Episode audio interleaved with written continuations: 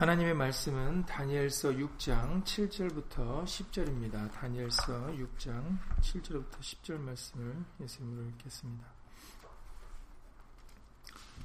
다니엘서 6장 7절부터 10절입니다.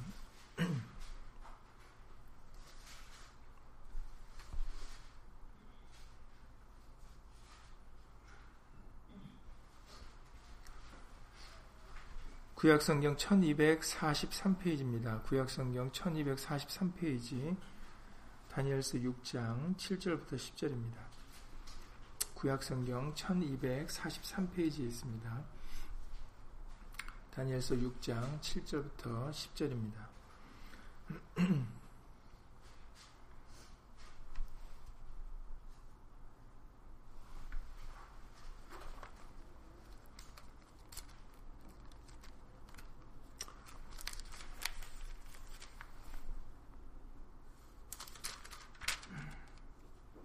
다 함께 다니엘서 6장 7절부터 10절을 예수님 읽겠습니다. 나라의 모든 총리와 수령과 방백과 무사와 관원이 의논하고 왕에게 한 율법을 세우며 한 금령을 정하실 것을 구하려 하였는데 왕이여 그것은 곧 이제부터 30일 동안에 누구든지 왕 외에 어느 신에게나 사람에게 무엇을 구하면 사자굴에 던져 넣기로 한 것이니이다. 그런즉 왕이여 원컨대 금령을 세우시고 그 조소에 어인을 찍어서 메대와 바사에 변개치 아니하는 규례를 따라 그것을 다시 고치지 못하게 하옵소서 하매 이에 다리오 왕이 조소에 어인을 찍어 금령을 내니라 다니엘이 이 조소에 어인이 찍힌 것을 알고도 자기 집에 돌아가서는 그 방에 예루살렘으로 향하여 열린 창에서 전에 행하던 대로 하루 세 번씩 무릎을 꿇고 기도하며 그 하나님께 감사하였더라. 아멘. 말씀에 앞서서 잠시 먼저 예수님으로 기도드리시겠습니다. 2018년도 추수감사절을 맞이하여서 먼저 오늘도 올 한 해 지금까지 이 자리까지 인도하여 주신 것 주 예수 그리스도 이름으로 감사와 영광을 돌려옵나이다. 우리의 능력과 힘으로 올 수 있었던 것이 아니라 모든 것은 예수님의 은혜이고 예수 이름의 영광을 위하여 예수님께서 친히 인도해 주신 결과입니다. 예수님, 오직 모든 영광과 찬송과 감사와 존귀를 받으실 분은 예수님 홀로 한 분이시오니 우리 한심령 한심령을 통하여 예수 이름이 높아지며 존귀케 나타내어지며 예수님께 주 예수 그리스도 이름으로 감사를 드리는 우리 모두가 되어줄 수 있도록 예수 이름으로 도와주시옵소서. 함께한 우리들뿐만 아니라 함께하지 못한 믿음의 식구들 그리고 인터넷을 통해서 또 간절한 심령으로 예수의 말씀을 사모하는 모든 심령들 위에도 동일한 예수님의 말씀의 깨달음과 은혜로서 예수 이름으로 함께하여 주시옵소서. 주 예수 그리스도 이름으로 감사하며 기도드렸사옵나이다. 아멘.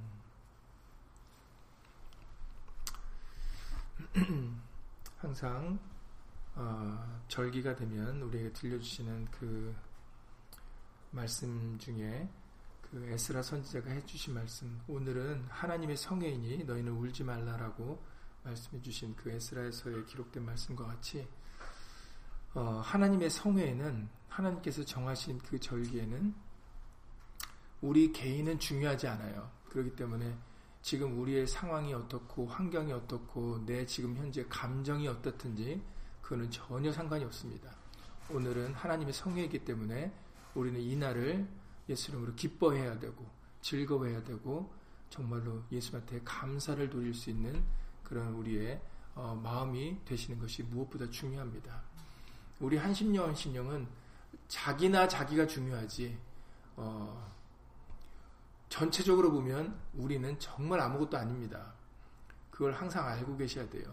우리는 나나 내가 중요한 거지 어, 큰 예수님의 역사 속에서 보면 우리는 너무나도 존재가 미미한 존재들입니다. 그런데 이런 사실 있으나 없으나 한 존재들이 우리들인데도 불구하고 어, 예수님께서 우리에게 예수님으로 감사와 찬송과 영광을 하나님께 돌릴 수 있게 해주셨다는 것만으로도 우리는 정말로 어, 어, 진짜 감사한 일이죠. 예, 무엇과, 무엇과도 바꿀 수 없는 그런 소중한 일입니다.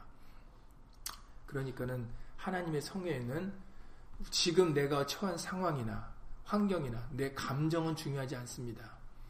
예, 이날은 정말 예수님의 날이고 그리고 우리는 예수님 앞에 모든 영광과 존귀와 감사를 돌려드려야 되는 날이기 때문에 우리는 마음과 신령과 진정으로 예수님께 예수 이름으로 감사를 드릴 수 있는 그런 믿음이 우리 모두가 다 되셔야 되겠습니다.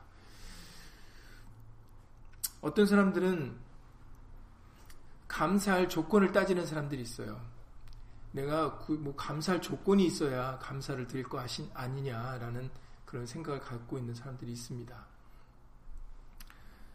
그러나 여러분들도 잘 알다시피 하나님의 말씀은 범사에 감사라는 것이죠. 에베소서 5장 20절 말씀을 통하여 에베소서 5장 20절에 범사에 우리 주 예수 그리스도의 이름으로 항상 아버지 하나님께 감사하며 라고 말씀하셨어요. 범사라는 것은 여러분들 다 아시다시피 모든 일입니다. 그러니까는 항상 하나님의 말씀은 우리의 생각하고는 달라요. 여러분들 이사의 선지자의 글을 여러분들 기억을 하셔야 됩니다. 감사할 조건은 내 생각이 없는 거지 감사할 조건이 많이 없다고 생각을 하신다면 그거는 내 생각에 감사할 조건이 없는 거지 성경에 기록된 하나님의 말씀은 범사가 다 감사할 일이라고 말씀하시거든요. 그러면은 우리는 말씀을 들을 때, 아, 이건 내 생각에는 감사할 때는 감사하고 감사할 조건이 없으면 감사하는 게 아닌 게 아닌가 보구나라고 깨달아야 되거든요. 근데 거기서 또 그냥 우기는 사람들이 있어요. 아니 어떻게 그럴 수가 있어요? 감사할 조건이 없는데 어떻게 감사합니까? 라고 말씀의 기록과 상관없이 자신의 경험과 자신이 아는 대로 얘기하는 사람들이 있죠. 그러면 그렇게 살게 되면은 감사할 조건이 별로 없어요. 이 세상의 삶 속에서. 왜냐하면 그 기준이 내가 되면 내가 기분이 좋을 때는 감사하고 기분이 나쁘면 감사를 안 하게 돼 버리면 우리는 광야의 이스라엘 백성, 광야에서 지냈던 그 이스라엘 백성들 같은 결과를 초래할 수밖에 없습니다. 홍해를 건너가게 해주셔야 찬양 부르고 그렇지 않고 자신이 생각하기에 이건 사면초가고 이건 어떻게 할 수 없다 하면 원망하고 불평하는 그냥 그때 그때 그냥 달라지는 환경 따라 상황 따라 감정 따라 달라지는 그런 변덕적인 그런 사람들의 사람의 모습으로 살아갈 수밖에 없는 것이지요. 우리는 변덕을 부리는 사람을 좋아하지 않는데도 불구하고 자기가 변덕스러운 게 되는 것은 우리는 용납을 할 때가 있어요. 왜냐하면 사람들은 다 자기한테는 관대하거든요. 우리는 자기한테 관대해서는 안 되고 말씀을 따르는 사람들이 되어야 되는 겁니다. 내가 중심이 아니에요. 내가 주인공이 아닙니다. 내가 중심이고 내가 주인공이라고 생각하는 것은 그거는 큰 착각이고 교만입니다. 오직 주인공은 홀로 예수님 한 분이세요. 그 이유는 예수님이 우리를 만드셨기 때문이죠. 그게 당연한 겁니다. 그리고 예수님은 모든 것을 아시고 우리는 모든 걸 몰라요. 그러니까 모든 걸 아시는 예수님을 따르는 것이 그것이 모든 걸 모르는 어린아 같은 우리들이 당연히 해야 될 도리거든요. 근데 어떤 사람들은 그걸 또 이기적이다, 뭐 자기밖에 모른다라고 생각하는 사람들이 있어요. 아예 모르니까 그렇게 착각을 하는 거죠. 부모가 어린아이를 위해서 정말 모든 것을 경험하고 먼저 경험한 부모가 어린아이를 위해서 하고 어린아이를 좋은 곳을 이끌려고 하는데 어린아이는 그걸 몰라서 아유 우리 엄마는 우리 아빠는 맨날 잔소리만 해 이렇게 나가면 어떻게 되겠습니까? 물론 부모는 사람이기 때문에 잔소리 많은 부모도 있어요. 그러나 지금 말씀드리고자 하는 것은 정상적으로 부모와 자식 간의 관계 속에서 정상적으로 이루어지는 상황을 말씀을 드리는 겁니다. 부모는 어린아이는 무지하고 연약한 존재이기 때문에 알지 못하기 때문에 아직 세상을 경험하지 못했기 때문에 그 세상을 먼저 경험한 부모의 말, 어린아이를 위하여 그 자식을 위하여 인도하고 이끌어 줄 수 있는 그 말을 어린아이의 입장에서는 존중할 줄 알아야 되는 것이죠. 그걸 가리켜 자, 어떻게 엄마나 아빠는 자기만 따르라고 하냐 그러고 어떻게 그러냐고 하면서 자기 주장과 자기 생각을 아주 어릴 때부터 그렇게 한다면 알지도 못하면서 그 관계를 여러분들 상상해 보시기 바랍니다.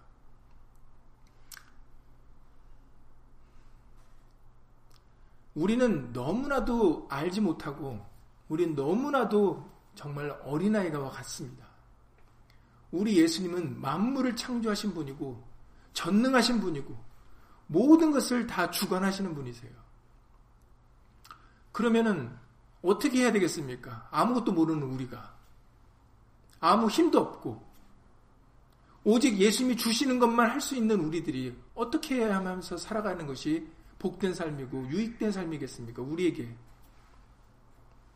그렇죠. 우리 걸 고집하는 게 아니라 바로 예수님을 인정해드리고 그래서 잠언 3장에 5절 이하 6절 7절에서 범사의 그를 인정해드리라고 말씀하셨어요. 내 지혜와 사람의 지혜와 명철을 의지하지 말라, 말고 의뢰하지 말고 범사의 그를 인정해드리라고 말씀하십니다. 그게 지혜서의 말씀이세요. 그게 지혜로운 겁니다.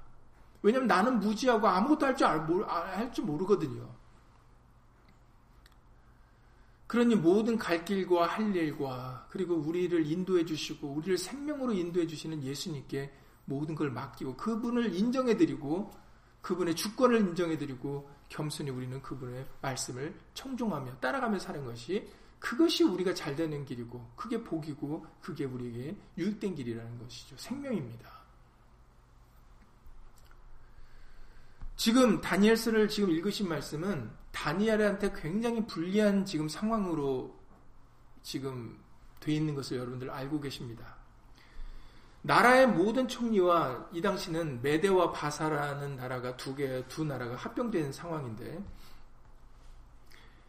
메데와 바사의 나라가 이제 합병이 되면서, 이제 직분들을, 총리들을 세우고 이제 이런 그런 나라를 감독 관리할 수 있는 사람들을 이제 세우고 있는 상황입니다.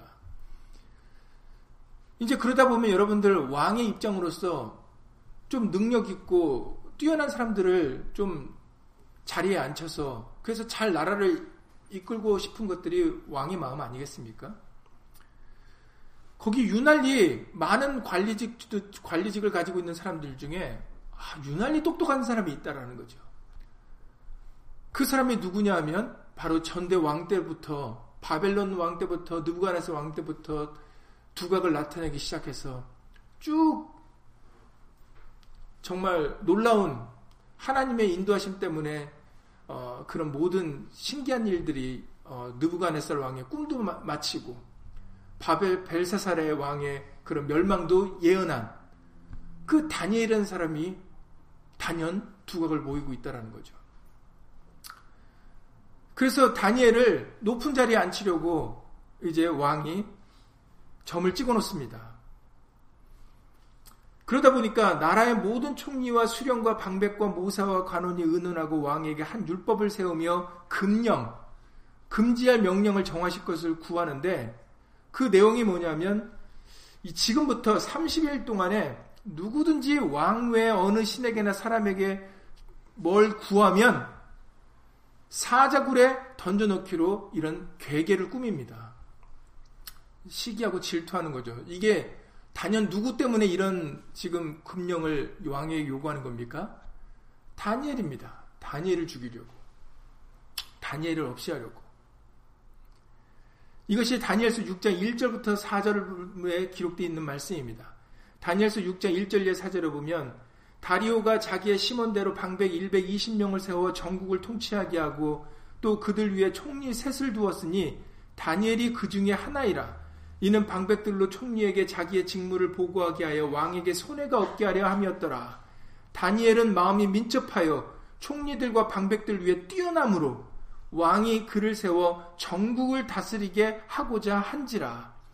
이에 총리들과 방백들이 국사에 대하여 다니엘을 고소할 틈을 얻고자 하였으나 능히 아무 틈 아무 허물을 얻지 못하였으니 이는 그가 충성되어 아무 그릇함도 없고 아무 허물도 없음이었더라. 이건 뭐 꼬투리 잡을 게 없는 거예요. 그래서 다니엘을 어떻게 하면 저 끌어내릴까? 어떻게 하면 다니엘을 없이 할까 하다 보니까 오늘 읽으셨던 말씀 중에 아 다니엘이 하루에 세 번씩 기도하더란 얘기입니다. 그러니까 아 올커니 잘 됐다. 다니엘을 이렇게 해서 죽이자. 그래서 지금부터 30일 동안에 왕 외에 어떤 사람도 다른 신에게 구하면은 이제 그 사람을 사자굴로 하자는 그런 간계를 해서 그에게 왕에게 금령을 내리게 합니다. 이제 왕은 몰랐던 것 같아요. 왜냐면 나중에는 막 다니엘을 살리려고 한 거 보니까 이 당시에 왕은 알지 못했던 것 같습니다. 그래서 그들의 말을 따라서 이제 조소회를 쓰고 이제 어인을 딱 왕의 도장을 찍죠. 그래서 메대와 바사의 변개치 아니하는 규례를 삼습니다. 그래서 누구도 그것을 다시 고치지 못하게 했다라고 8절에 기록되어 있죠. 완전히 다니엘에게 불리한 상황입니다. 모든 사람들이 다니엘을 미워하여서 다니엘을 죽이려고 이제 괴계를 짜고 있는 것이죠. 그런데 10절에서 여러분들이 혹시라도 펜으로 표시된 부분이 표시를 아직 하지 못했다면 다니엘이 이 조수의 어인이 찍힌 것을 알고도라는 그 부분이 굉장히 중요합니다. 다니엘이 이 사실을 몰랐던 게 아니에요.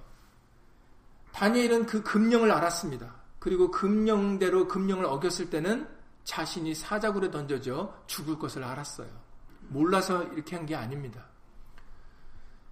자신에게 완전히 불리한 이 상황 속에서 다니엘은 그러면 자신의 생명을 위, 자기가 지키려고 했다면 자기가 자기의 이 상황을 모면하려고 했다면 내가 여태까지 쭉 빠지지 않고 했으니 요때만 잠깐 쉬자. 이렇게 타협을 할 수 있습니다. 뭐 타협을 하자면은 여러 가지 방법을 생각을 했겠죠. 아, 하나님도 아실 거야. 내가 지금까지 한 번도 빠지지 않고 이렇게 하루에 세 번씩 이렇게 했는데 지금 이 순간 잠깐 이 이게 좀 잠잠해질 때까지 좀 가만히 있다가 요게 좀 잠잠해지면 그때 다시 내가 하루에 세 번씩 기도를 드려야 되겠다라고 할 수 있는 거 아니겠습니까?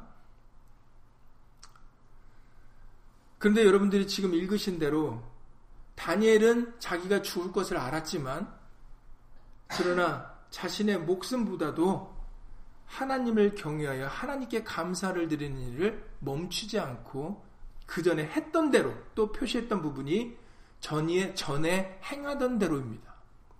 전에 행하던 대로 하루 세 번씩 무릎을 꿇고 기도 하며 그 하나님께 감사하였더라 라고 말씀을 해주고 계신다는. 우리는 이 다니엘의 모습을 통해서 무엇을 배울 수 있습니까? 감사도 믿음이 있어야 감사할 수 있다는 것을 알 수가 있는 겁니다. 신앙생활은 항상 자주 우리에게 말씀드리지만 우리의 신앙생활은 우리의 모습, 우리의 행함은 믿음으로 말미암아 변할 수가 있게 되어지는 거예요. 모든 것은 시작은 믿음입니다. 하나님의 말씀을 믿는 믿음이 있을 때 우리는 그 말씀을 따라 행할 수가 있어요. 그래서 믿음이 있노라 하면서 야구, 우리 야구부선을 통해서 알려주신 대로 믿음이 있노라 하는데 행함이 없으면 그 믿음은 죽은 믿음이라고 말씀해 주시는 이유가 그겁니다. 우리 조상 아브라함을 얘기합니다. 우리 조상 아브라함은 믿음으로 의롭다 여김을 받았지만 믿음으로만 아니다라고 말씀하셨어요. 행함으로 그 믿음을 보여줬다라는 거죠. 완전케 하였다라는 겁니다. 그래서 믿음과 행함은 뛸래야 뛸 수가 있는 게 아니에요. 그러니 믿음만이라는 것은 잘못된 얘기입니다. 믿음이 있으면 행하게 돼 있는 거예요. 지금 다니엘의 모습과 같이. 정말 중요한 순간에 우리들은 그 사람이 믿음이 있었느냐 없느냐를 우리는 이 상황에서 알 수가 있는 거예요. 평상시에는 믿음이 좋은 것처럼 보이지만 그러나 이런 상황 속에 왔을 때도 자신이 목숨이 걸려 있는 문제가 생겼을 때도 믿음이 있는가 없는가를 알 수가 있는 어떻게 보면 시험과 같은 이 상황에서 우리는 판단할 수 있게 되는 분별할 수 있게 되어지는 겁니다. 아, 이 사람이 평상시에 믿음이 있었구나, 없었구나를. 그리고 우리는 다른 사람을 판단하기 이전에 먼저 우리 자신을 이 상황 속에서 알 수가 있는 것이죠. 성경에서는 아무도 판단하지 말라 그러셨어요. 중요한 것은 우리는 예수의 말씀으로 우리를 분별하는 것이 중요합니다. 우리 자신을 분별하는 것이 중요하죠.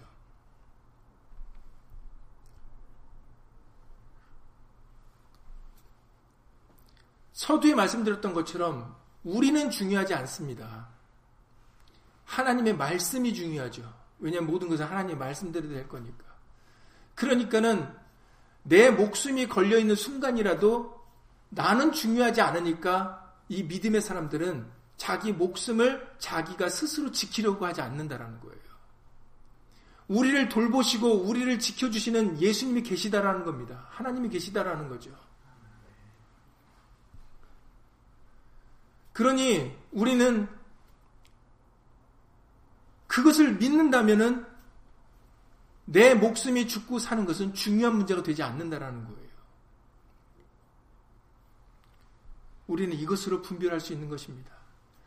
그래서 감사도 그러니 여러분들이 감사가 나오지 않잖아요. 서두에 말씀드렸던 것처럼 아유 감사할 조건이 있어야 감사를 하죠.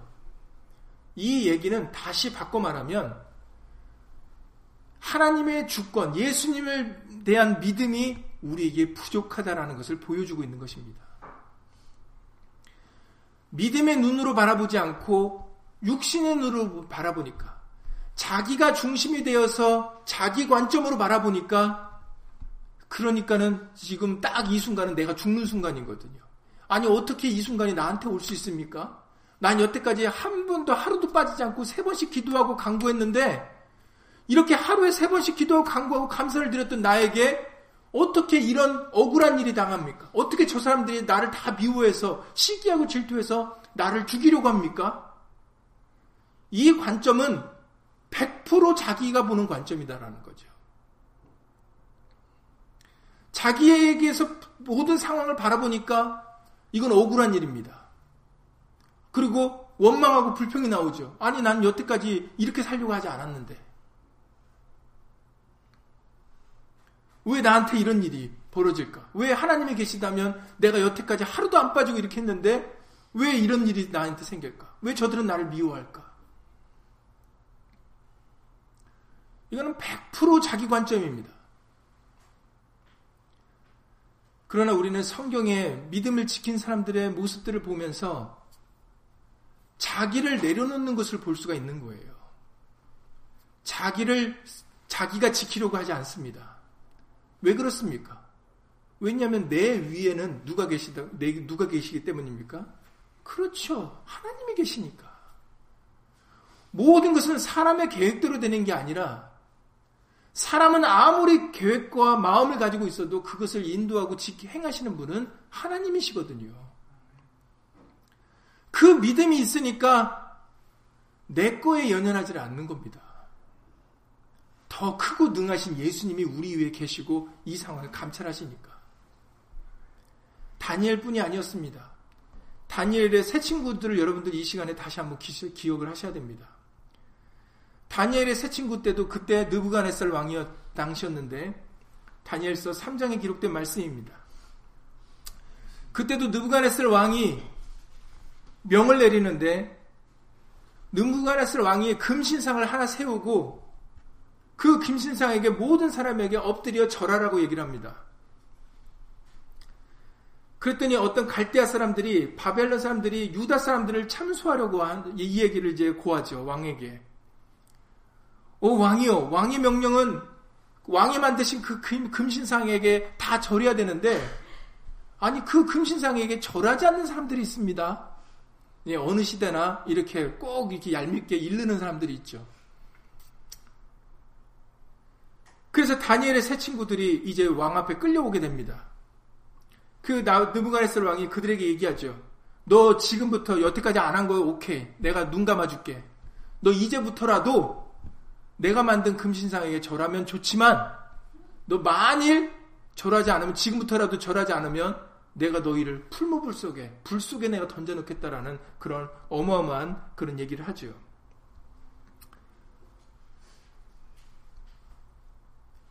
이 당시에 느부갓네살의 그런 교만이 얼마나 심했는지 보여주는 대목이 다니엘스 3장 15절 말씀에 기록되어 있습니다. 능히 너희를 구원할 건져낼 신이 어떤 신이겠느냐?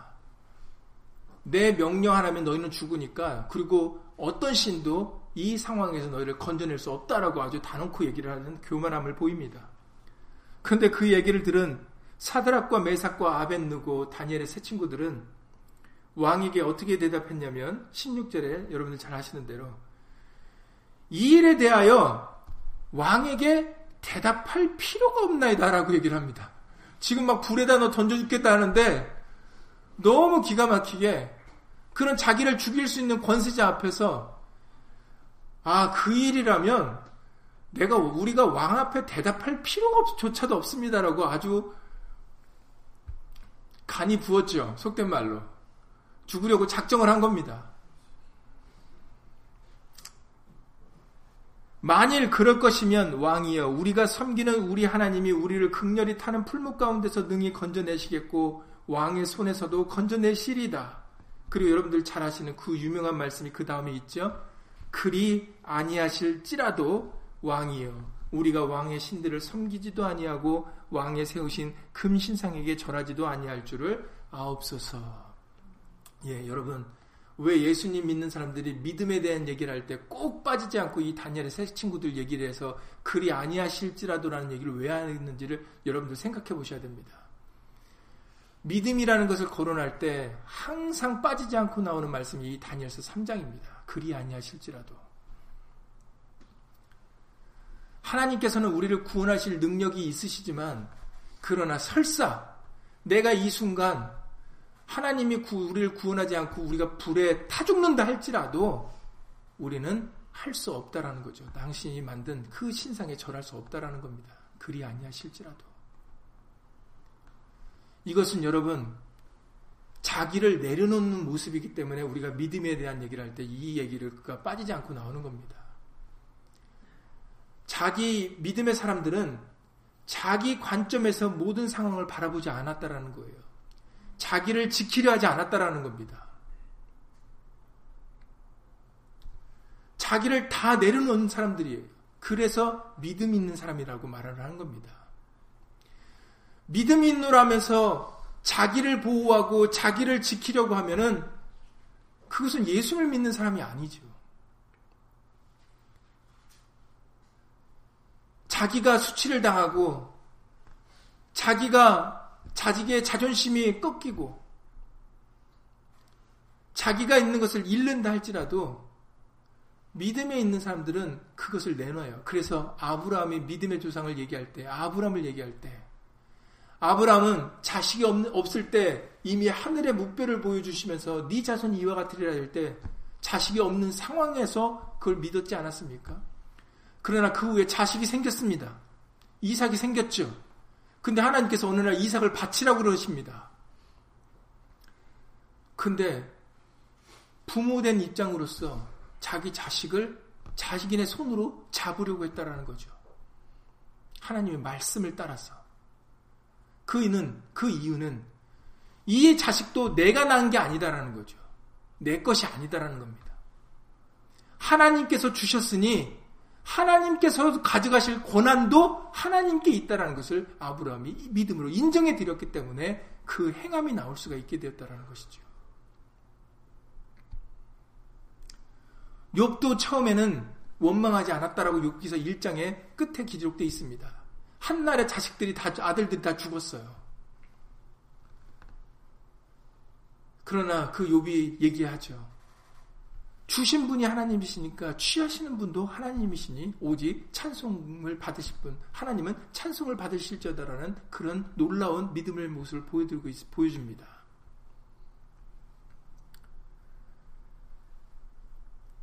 그렇습니다. 우리가 아브라함에 대한 얘기를 말씀을 드렸지만 로마서 4장 19절 이하 22절의 말씀을 통해서 로마서 4장 19절 이하 22절에 다시 한번 그 아브라함에 대한 믿음을 기록하실 때 그가 백산화 되어 자기 몸에 죽은 것 같음과 사라의 태에 죽은 것 같음을 알고도 믿음이 약해지지 아니하고 그러니까는 아브라함도 자기가 자식이 낳을 자식을 낳을 수 없는 내 아내조차도 경도가 끊어져서 아이를 낳을 수 없다는 사실을 알았어요. 몰랐다는 게 아닙니다. 다니엘과 같이 자기가 죽을 것을 알았어요. 그러나 아브라함은 그것을 알고도 믿음이 약해지지 아니하고 믿음이 없어 하나님의 약속을 의심치 않고 믿음에 견고해져서 하나님께 영광을 돌리며 약속하신 그것을 또한 능히 이루실 줄을 확신하였으니 그러므로 이것을 저에게 의로 여기셨느니라 라고 말씀하셨습니다. 믿음에 견고해져서 하나님께 영광을 돌릴 수 있었던 그 원동력은 무엇입니까? 바로 믿음이었다라는 거죠. 그렇습니다. 앞서 믿음의 선진들은 우리 믿음의 조상들은 자기가 이렇게 되면 어떻게 될 것을 뻔히 아는 상황 속에서도 그들은 자기가 아는 것을 주장하지 않았다라는 거예요. 항상 우리에게 자주 말씀드리는 것 중에 누가복음 9장 23절 말씀이 있습니다. 누가복음 9장 23절에 아무든지 예수님께서 말씀하시기를 아무든지 나를 따라오려거든 자기를 부인하고 날마다 제 십자가를 지고 나를 쫓을 것이니라 라고 예수님이 말씀하셨어요. 예수님을 믿고 예수님을 따르는 길은 바로 우리의 자세가 어떠해야 되는지를 예수님이 친히 알려주신 말씀이세요. 내가 아는 것, 내 모든 것을 고린도 후서 10장 5절 말씀 같이 하나님의 말씀보다 높아진 모든 것을 고린도 후서 10장 5절입니다. 6절. 하나님 아는 모든 말씀보다 높아진 모든 것을, 모든 이론을, 모든 생각을 다 파하고 우리의 모든 생각을 사로잡아 그리스도에게 복종시켜야 된다고 말씀하셨어요. 이것이 믿음입니다. 내 생각이나 내 관점에서 바라보는 것을 내려놓고 내 지금 내게 주어진 그 십자가를 모면하려 하지 않고 내가 주어진 지금의 이 지금의 모습에서 내 생각과 내 눈으로 보여지는 것들 내려놓고 믿음으로 살아가는 것이 믿음으로 예수의 말씀을 따르는 것이 그것이 우리 앞서 믿음의 선진들이 보여준 믿음의 본이고 그 모습이 바로 예수님의 모습입니다. 예수님께서도 하나님의 본체시나 하나님과 동등됨을 취할 것으로 여기지 아니하시고 자기를 비어 종의 형체를 가지고 이 땅에 오셨다라고 빌리포스 2장 5절 이하 11절에 기록되어 있어요. 빌리포스 2장 5절 이하 11절에 너희 안에 이 마음을 품으라 하시면서 그리스도 예수의 마음이니 그는 근본 하나님의 본체시나 하나님과 동등됨을 취할 것으로 여기지 아니하시고 자기를 비었다라고 기록되어 있습니다. 자기를 내려놓았다는 얘기죠. 하나님이신데 하나님을 내려놓고 하나님이신 것을 내려놓고 사람의 종의 형체를 가지고 사람의 형체를 가지고 이 땅에 오셨다라는 거예요. 우리 예수님이 하나님이 바로 그분이 우리가 믿는 우리가 구세주로 믿는 예수님이십니다. 하나님이 자기를 비워 종의 형체를 가지고 왔는데 내가 누구라고 나를 주장합니까? 내가 창피하면 얼마나 창피하고 내가 내가 자랑하면 뭘 자랑할 게 있습니까? 우리는 아무것도 아닌 존재들인데 하루살이 같은 존재들인데 그냥 당일에 우리 호흡을 걷어가시면 그냥 흙으로 돌아갈 수밖에 없는 자, 존재들인데 뭘 자랑하면 뭘 얼마나 자랑할 게 있고 뭘 자존심을 세울 게 있으면 그 자존심이 얼마나 크다고 얼마나 중요하다고 그 자존심을 세웁니까?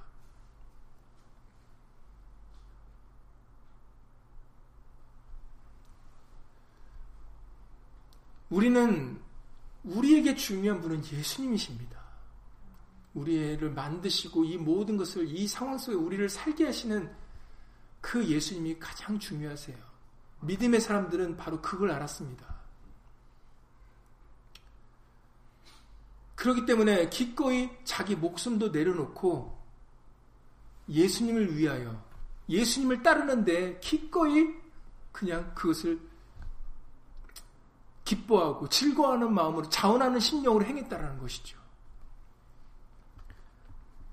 사도행전의 사도 바울의 모습도 사도행전 21장에 여러분들 잘 아시는 그 당시에 사도 바울에게 무슨 일이 있었냐면 자 여러분들 잘 아시는 내용입니다. 사도행전 21장에 8절 이하에 쭉 13절, 14절까지 기록된 말씀인데 전도자 빌립에는 네 딸이 있었습니다. 그 네 딸이 얼마나 신령한 딸이었냐면 하나같이들 다 예언을 하는 딸들이었어요.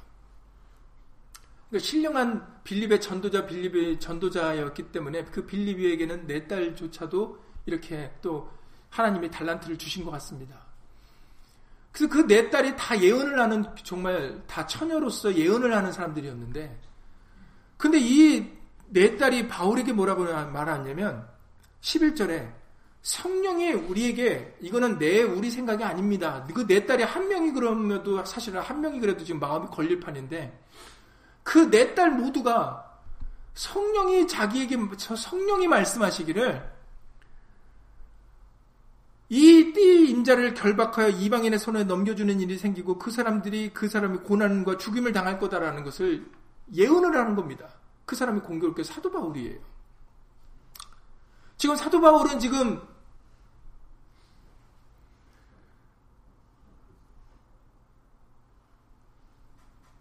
예루살렘으로 갈 것을 지금 마음으로 각오하고 있는데 공교롭게도 그 시점에서 빌립의 내 딸이 예언을 하는 신령한 그 내 딸이 성령이 말하는데 가지 말라라고 얘기를 한다라는 거죠. 가면은 큰일 나고 죽습니다. 그러면 조금 서두에도 말씀드렸던 것처럼 뭐 상황과 우리는 우리 인간들은 생각을 하자면 변명을 하자면 무엇이든지 끌어다가 생각을 하고 변명할 수 있는 사람들입니다. 그러니 이때도 그래 이거는 성령이 다른 사람이 얘기하는 게 아니라 저 빌립의 저 신령한 내 딸이 다른 말도 아니고 성령이 얘기하신다고 하니까 그러면 일단 이 순간은 피하고 보자 이렇게 생각할 수 있는 거 아니겠습니까? 다른 말도 아니고 성령이 말씀하신다는데 그런데 사도 바울이 뭐라고 얘기합니까? 바울이 대답하되 너희가 어찌하여 울어 내 마음을 상하게 하느냐? 아니 울고불고 막 가지 말라고 만류를 하니까 오히려 그렇게 얘기합니다. 너희가 어찌하여 울어 내 마음을 상하게 하느냐? 나는 주 예수의 이름을 위하여 결박받을 뿐 아니라 예루살렘에서 죽을 것도 각오하였나라. 보세요. 나는 이미 예수 이름을 위하여 죽을 것도 내 목숨도 내놓은 사람이다. 그러니 내 목숨 하나 아끼자고 내가 그 예루살렘으로 올라가질 않는단 말이냐. 보세요. 옳게 분별하는 자기가 어떤 행동을 하느냐에 따라서 옳게 분별할 때 남의 말을 듣느냐 아니면은 믿음을 따라 말씀을 따라 행하느냐 했을 때 말씀 위에 굳게 선 믿음을 가진 사람들은 그 상황에 전혀 흔들리지 않는다는 걸 알 수 있어요. 남의 소리에 귀를 기울이지 않는 걸 알 수가 있는 겁니다. 그 사람이 신령한 사람이라도 예언의 능력이 있어 뛰어난 예언을 하는 사람들이 얘기를 한다 할지라도 자기가 어떻게 행해야 되고 자기가 무엇을 쫓아야 되는지가 말씀 위에 굳게 선 사람들은 그 어떤 거에도 요동하거나 흔들리지 않는다는 모습을 보여주고 있는 겁니다.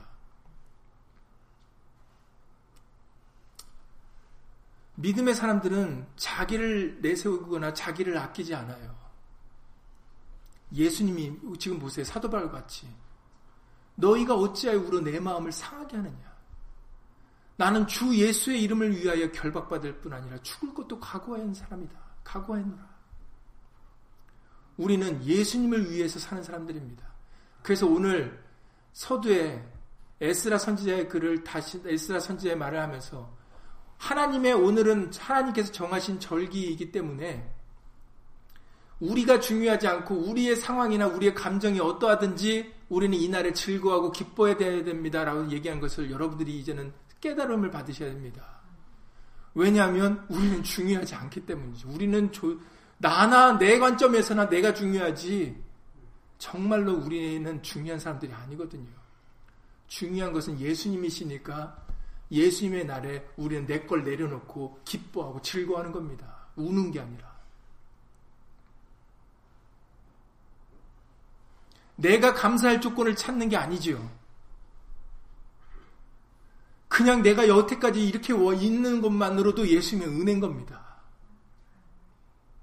여기까지 인도해 주시고 그리고 앞으로 우리를 본향으로 인도해 주실 예수님이 계시니까 예수님께서 아픈 것이나 사망이 다시 주장하지 않는 고통도 없는 천국을 예비해 주시고 우리는 이 광야의 길을 가고 있는 것만으로도 예수님은 감사한 일입니다. 약속이 없었으면 어떻게 했겠습니까? 가나안 땅이란 게 없었으면 우리는 이 광야에서 다 죽게 됐는데 죽게 생기는 건데 감사가 나오겠습니까? 광야인데 피할 길도 없고 도망갈 길도 없고 물도 없고 뜨거운 태양과 밤에는 끝 추운 매서운 한파와 도대체 어디 가서 숨을 데가 있습니까 광야에 그런 사람이 살 수 없는 그런 광야인데 우리 보러 거기서 살라 하지 아니하시고 내가 너희를 위하여 적과 꿀이 흐르는 땅을 예비해 두셨다고 말씀하시니까 얼마나 예수님을 감사합니까? 우리는 그거 하나만으로도 원망과 불평할 수 있는 사람들이 아니죠. 광야에서 살으라고 그랬으면은 원망하고 불평할 수 있습니다. 그러나 우리 보러 이 세상에서 살라 그러지 않으세요.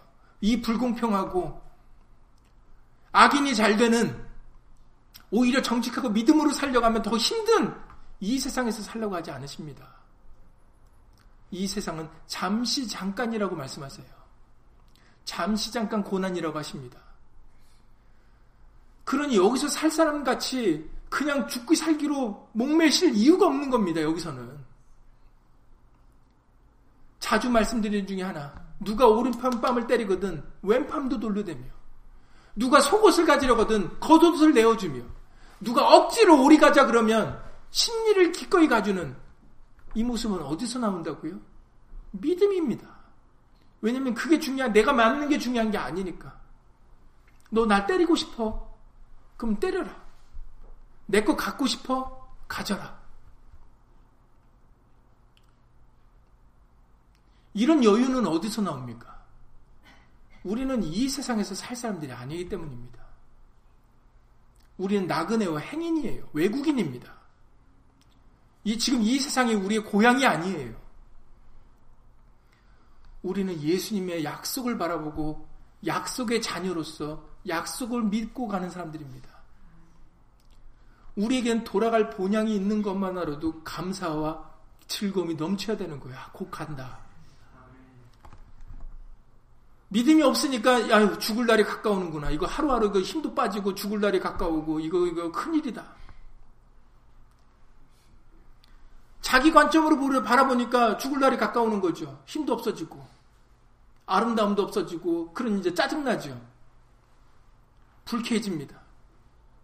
그리고 오히려 그런 사람들이 시기하고 질투가 하는 마음이 막 솟아나죠.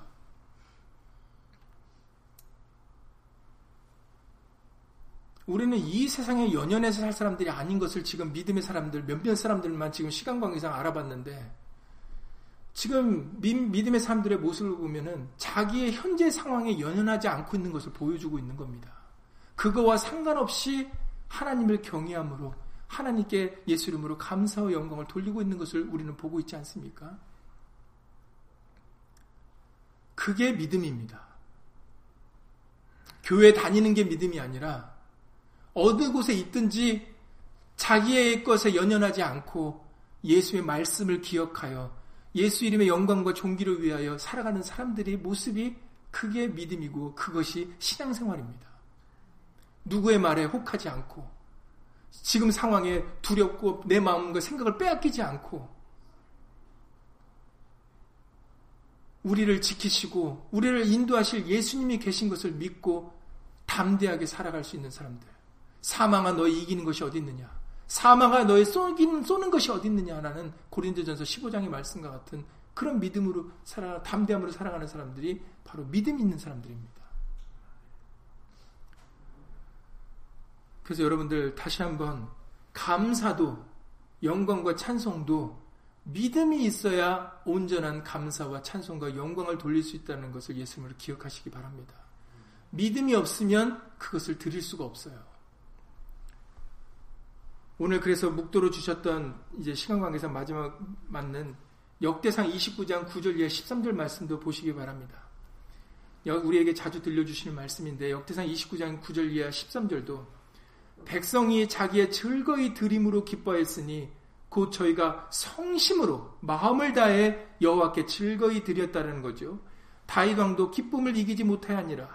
다윗이 온 회중 앞에서 여호와를 송축하여 가로되 우리 조상 이스라엘의 하나님 여호와여 주는 영원히 송축을 받으시옵소서. 하나님만이 찬송과 감사와 영광을 받으실 뿐이다라는 거죠. 그게 왜 그런가 했더니 여호와여 광대하심과 권능과 영광과 이김과 위엄이 다 주께 속하였사오니 천지에 있는 것이 다 주의 것이로소이다. 여호와여 주권도 주께 속하였사오니 주는 높으사 만유의 머리심이니이다. 부와 귀가 주께로 말미암고 사람이 사람으로 부와 귀가 말미암는다는 게 아니죠. 부와 귀가 주께로 말미암고 또 주는 만유의 주제가 되사 손에 권세와 능력이 있사오니 모든 자를 크게 하심과 강하게 하심이 주의 손에 있나이다. 우리 하나님이여 이제 우리가 주께 감사하며 주의 영화로운 이름을 찬양하나이다라고 역대상 29장 13절에서 말씀해 주세요. 보세요. 중요한 것은 이제입니다. 이제 우리가 주께 감사하며 주의 영어로운 이름을 찬양하나이다 라고 얘기할 때 그 이제가 되기 위해서는 무엇이 바탕이 되었던 것입니까? 모든 것이 예수로 말미암았다라는 것을 하나님께로 말미암았다라는 것을 그들이 알고 믿었기 때문에 그렇기 때문에 이제 기꺼이 그들이 하나님께 즐거이 듬으로 감사와 찬송 하나님의 이름에 찬양을 돌릴 수 있었다라는 것이죠.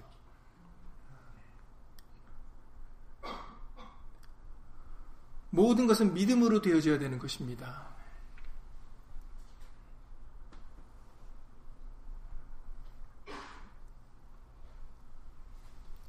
사람을 위하지 아니하고 나 자신을 위하지 아니하고 하나님의 말씀을 위할 때 그때 그것이 진실로 복받는 길이고 그럴 때 진정으로 성심으로 하나님의 이름에 예수 이름의 영광을 돌릴 수가 있는 것입니다.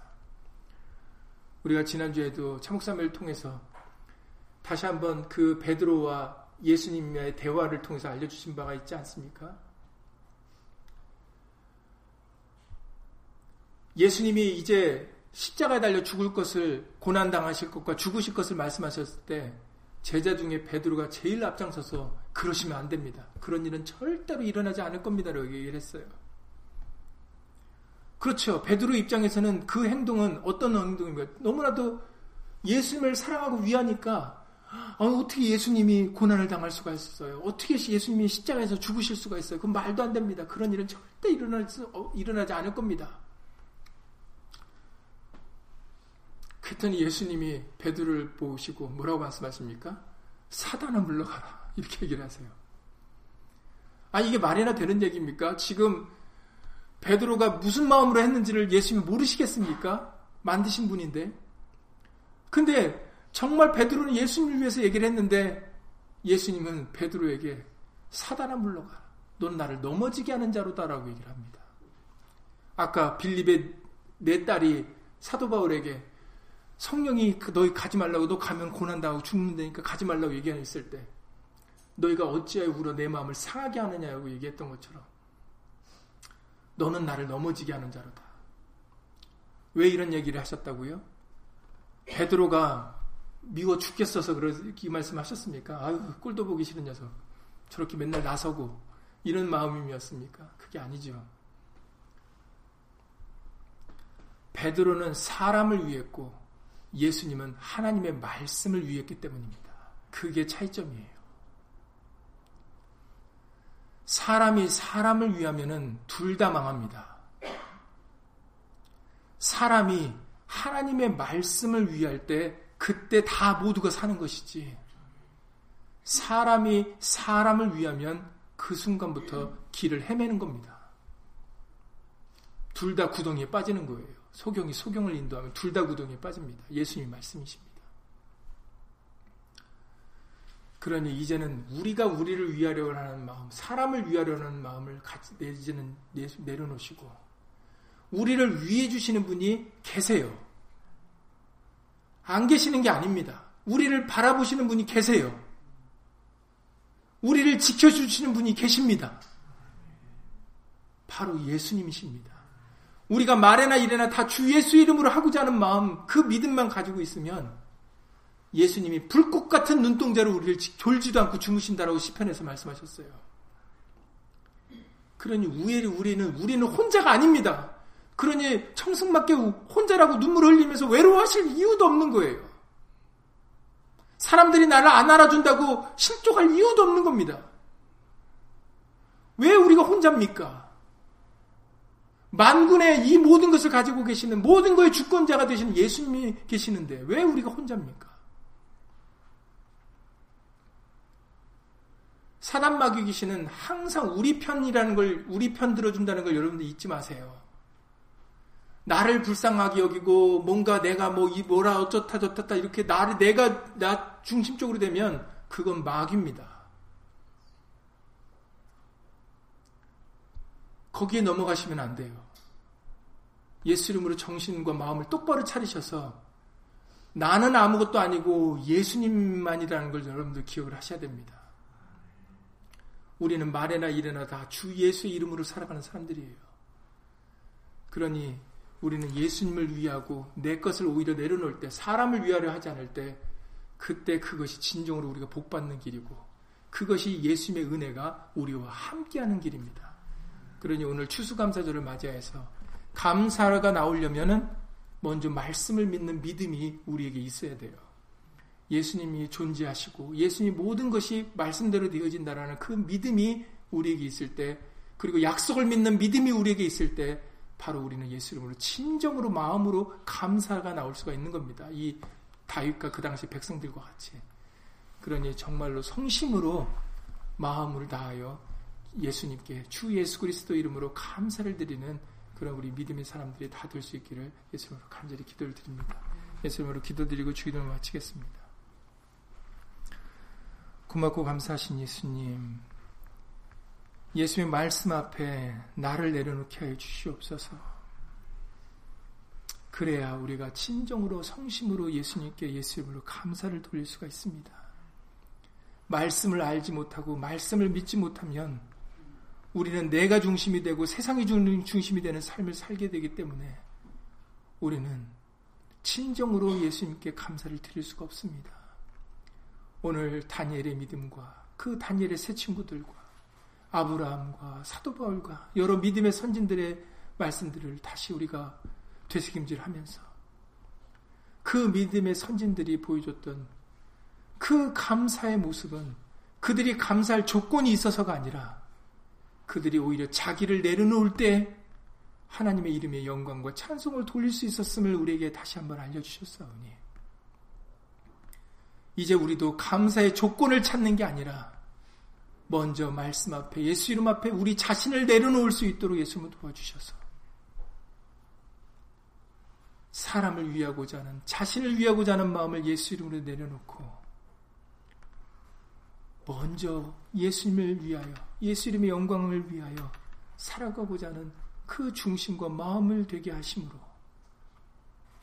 예수님 진정으로 오직 예수님만 홀로 예수 이름으로 영광과 존귀와 찬송을 받으실 수 있기를 예수 이름으로 간절히 기도를 드리옵나이다. 진실로 예수님만이 홀로 영광과 찬송과 감사를 받으실 분이십니다. 우리에게 면류관이 있다면 그 면류관이라도 벗어서 우리에게 좋은 것이 있다면 그 모든 좋은 것을 들여서라도 우리는 예수님을 자랑하고 예수님을 나타내고 예수님께 예수 이름으로 영광을 돌려야 됩니다. 오늘 이 시간, 이제 예수 이름이 영광과 찬양과 감사를 예수 이름으로 받아 주시옵소서. 그러한 믿음의 삶이 이제부터 우리 모두에게 이루어질 수 있도록 예수 이름으로 도와주시옵소서. 주 예수 그리스도 이름으로 감사하며 기도드렸사옵나이다. 아멘. 하늘에 계신 우리 아버지요. 이름이 거룩히 여김을 받으시오며 나라 임하옵시며 뜻이 하늘에서 이룬 것 같이 땅에서도 이루어지이다.